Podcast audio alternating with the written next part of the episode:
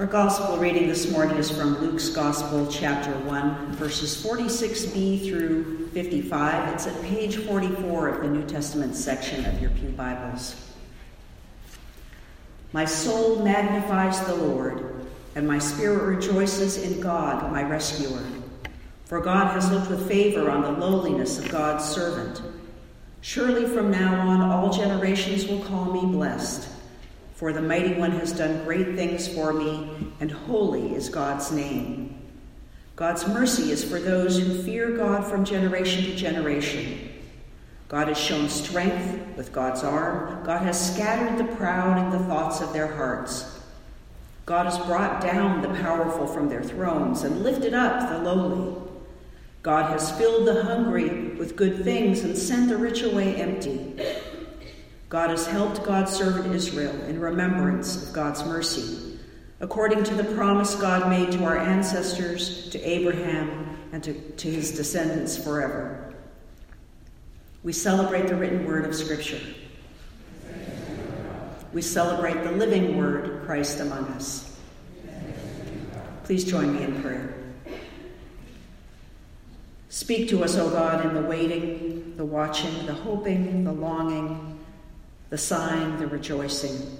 Speak to us by your word in these Advent days and walk with us until the day of your coming. Amen. This is one of those times, again, that I wish I had a video in the sanctuary. Last December, in his late night show, Stephen Colbert showed a video of Liam Neeson auditioning to be a shopping mall Santa Claus. Yeah, it's already funny, right? As the video opens, the beardless Neeson is wearing a department store Santa costume, but he's both a little thinner than the average Santa and a lot more intense. He puts on this incongruous Santa hat and he glares into the camera and says in a low, growling whisper, I see you when you're sleeping. I know when you're awake. And the director says, Okay, that's good, let's try it again, maybe a little more jolly. And Neeson smiles, but his smile somehow comes across as even more malevolent. I, I, I can't do it justice. There's going to be a link to the video in the printed sermon and online. He sees you when you're sleeping, he knows when you're awake, he knows if you've been bad or good, so be good for goodness sake, so you better watch out. Is anyone else a little creeped out by the lyrics from this Christmas song? I'm guessing most of us grew up with it, and here's the thing I'm guessing that this portrait of the all knowing, constantly judging Santa is pretty darn close to the image that many of us of God that many of us grew up with too. Author John Sweeney writes As a young child, I felt that my life was under constant divine surveillance. God watched with unblinking constancy as I played, walked to school, obeyed and disobeyed my parents. I remember being quite sure in the first grade that God even used the television set to keep an eye on me inside the house. I would quietly interrogate the tube when I was alone in the room. What do you want? First, I want to say it's pretty typical for young kids to think about God this way. It's also pretty common for people to get stuck there, thinking we have to get God to approve of us by doing the right things and believing the right things. I've shared with many of you my own story and why that story makes me concerned about typical religious education. We tell the really important stories of our faith to our kids and it's perfectly age appropriate for them to understand these stories concretely and literally, but then they hit high school or college and they start thinking that these stories are a pack of lies and they decide that faith is pointless and stupid and they don't believe in all that stuff. To paraphrase George Buttrick, a chaplain at Harvard in the 20th century, I want to say Tell me about all that stuff you don't believe in because I probably don't believe in it either. Sometimes I fear we might not do a very good job of helping young adults move into a young adult faith. But the other thing I want to say is that Sweeney's question is a good one for any person of faith of any age. What does God want? Some authorities on the phases and stages of religious belief say that we start out thinking we know everything about God, and we grow into the realization that we don't know anything. But can we at least know something of what God wants for us and our world? That's why we turn to the Bible, of course. The Bible is a book about desires and hopes and dreams, human desires and hopes and dreams, to be sure, but also we trust God's desires, hopes, and dreams for us. The Bible story begins with God's desire for a good and beautiful world of which we are a part. When things go wrong, when people enslave and oppress, people and God hope and dream of liberation. These desires and hopes and dreams inspire action, which is what makes them different from a wish. Wishing is a substitute for action, creating a kind of passive optimism, a kind of an everything will turn out okay complacency. So, an important part of the Bible is the prophets. The prophets in the Bible are the custodians of the best hopes, dreams, and desires of God and the people. They challenge the people to act in a way that is consistent with those dreams and hopes and desires. And they, when they saw the people behaving in harmful ways, they warned them by describing the future that they were creating for themselves and their children and their children's children. The prophets didn't foretell the future the way that a fortune teller does. They predicted obvious consequences. It's like when you tell your kids that they need to do their homework or they won't get into college.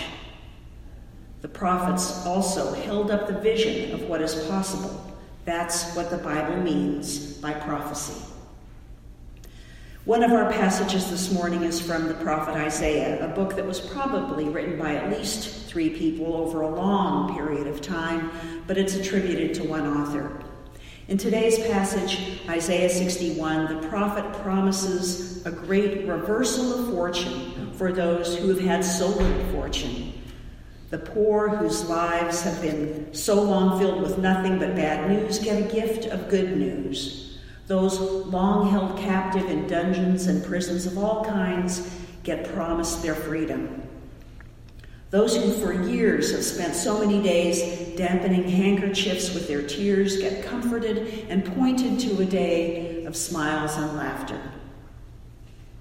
Isaiah's descriptions of a better day were so inspiring that Jesus and his followers quoted Isaiah more than any other writer. But many other prophets added their own voices to this beautiful vision of hope. Joel describes the Spirit of God being poured out on all people, young and old, men and women, Jew and Gentile. Amos paints vivid pictures of justice rolling down like a river, filling all the lowest places. Micah imagines every person with a plot of land, a vine and a fig tree to sustain them, where no one will make them afraid. And Daniel envisions the world's beast like empires of violence being overcome by a simple, unarmed human being, a new generation of humanity. The prophets told the people what God wants for them peace and justice for all people Shalom for all people. Shalom is a good word because it encompasses well being of all kinds, safety and healing, as well as fairness and lack of conflict. In the centuries between the time of the prophets and the birth of Jesus, this hope for shalom for everyone never completely died out, but it was never completely fulfilled either. It remained alive, and in today's passage in Luke, we hear how it remained alive in Mary. The angel Gabriel has told Mary that she will bear a child. Gabriel then explains that Mary's cousin, Elizabeth, is also expecting. Elizabeth is getting on in years, so this too is extraordinary news. In haste, Luke says, Mary goes to see Elizabeth. When Elizabeth greets Mary, her unborn child recognizes Mary's unborn child and turns a joyful somersault. Elizabeth exclaims that Mary and her unborn child are blessed, and then Mary begins to sing. We know her song as the Magnificat, named after the first word of the song in Latin. And what a song it is. William Willimon tells the story of a college student telling him that the virgin birth is just too incredible to believe. And Willimon responds, You think that's incredible? Come back next week. Next week, we'll tell you that God has cast down the mighty from their thrones, has lifted up the lowly. We'll talk about the hungry having enough to eat and the rich being sent away empty. The virgin birth? If you think you have trouble with the Christian faith now, just wait. The virgin birth is just a little miracle. The really incredible stuff is coming next week. I have to wonder if they really, really thought about it, would more American Christians, or Christians in general, have a harder time with the story of the virgin birth or with this song that Mary sang? Several biblical commentaries use the word revolutionary to describe the Magnificat. Mary's song blesses God for the victory won over the proud, powerful, and rich for the sake of the lowly and the hungry. This is not a sweet soprano solo. One commentator says it's more like Janis Joplin at Woodstock than Charlotte Church at the Metropolitan, Metropolitan Opera but it's all about God. It's about God's action, God's faithfulness, God's keeping God's promises. It's all about what God wants. God moves, and the people on top who have organized reality for their own benefit, but at the cost of others, come under siege. God keeps the covenant, and a teenager, a nobody from nowhere, testifies to wealth redistribution for the sake of the hungry. The fact that it's Mary that sings means that God does exalt the lowly. That this happened to her means that the overturning of the inhumane order has already begun. She is lowly and she has been lifted up. Now, this is a good news, bad news proposition, isn't it? Revolution sounds pretty scary to most of us. Cornelius Plantinga writes When our own kingdom has had a good year, we aren't necessarily looking for God's kingdom. Commenting on Mary's Magnificat, author Kathleen Norris asks Have I been so rich, stuffed full of myself, my plans, and my possessions, that I have in fact denied Christ a rightful place on earth? Or am I poor and despairing, but in my failures and weakness and emptiness, more ready and willing to be filled with God's purpose? I think if we let this sink in, the answer for most of us is yes and yes. Many of us have much, but we also long for much. We lament the world around us. We lament the emptiness or pain within us. We, like the rest of the world, toda la tierra, are waiting for shalom. So the question is can we hear Mary's song as good news for all people, not just for some, but for all? Can we truly listen to it and hear that lifting up the lowly and bringing down the powerful is good news for absolutely everyone? It is what God wants. Going back to that childhood God that's more like Liam Neeson's Santa Claus, note what Mary's song is not about. Mary's song isn't about how God is out to squash us. It isn't about how she and her tribe will go to heaven after they die, while others will be sent to hell. It isn't about believing perfectly orthodox beliefs. Mary sings about the God who saves not just souls, but real people with real bodies. We're so used to think of saving or salvation kicking in only after we die that it might be more helpful for us to use a word other than save. Both rescue and liberate are perfectly good translations of the Greek. We know this because every time the Old Testament writers use the word save, as in God save us, That's exactly what they mean. Rescue us, liberate us. That's why we switched up the words in the Isaiah and Luke passages this morning.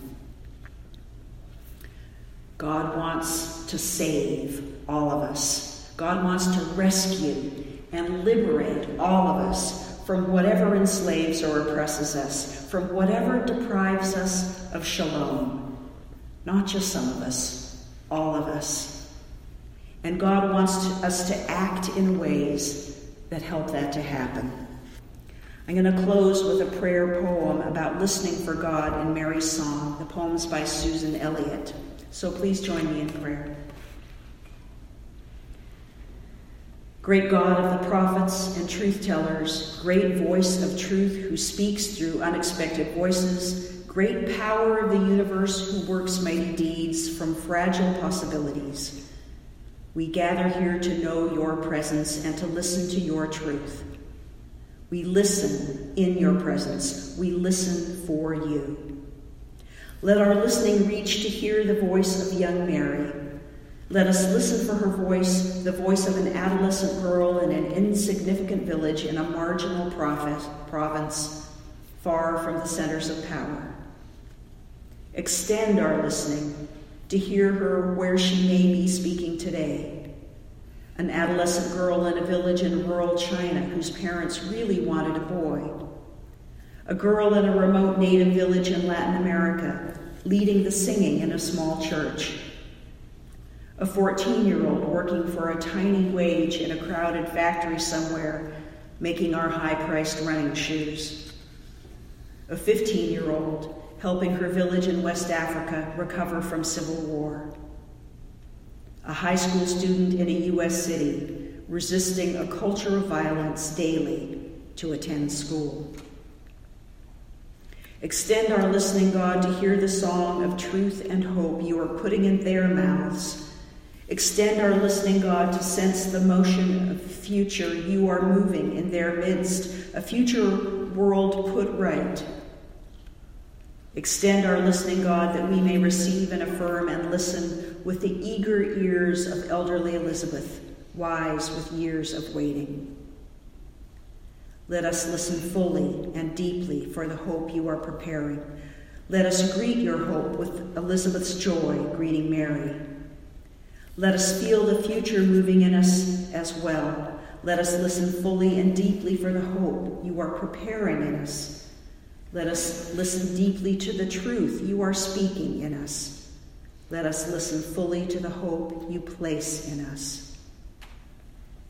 Extend our listening to the deepest reaches of our own souls, God of truth. Extend our listening through the cares that each of us brings in our hearts this morning.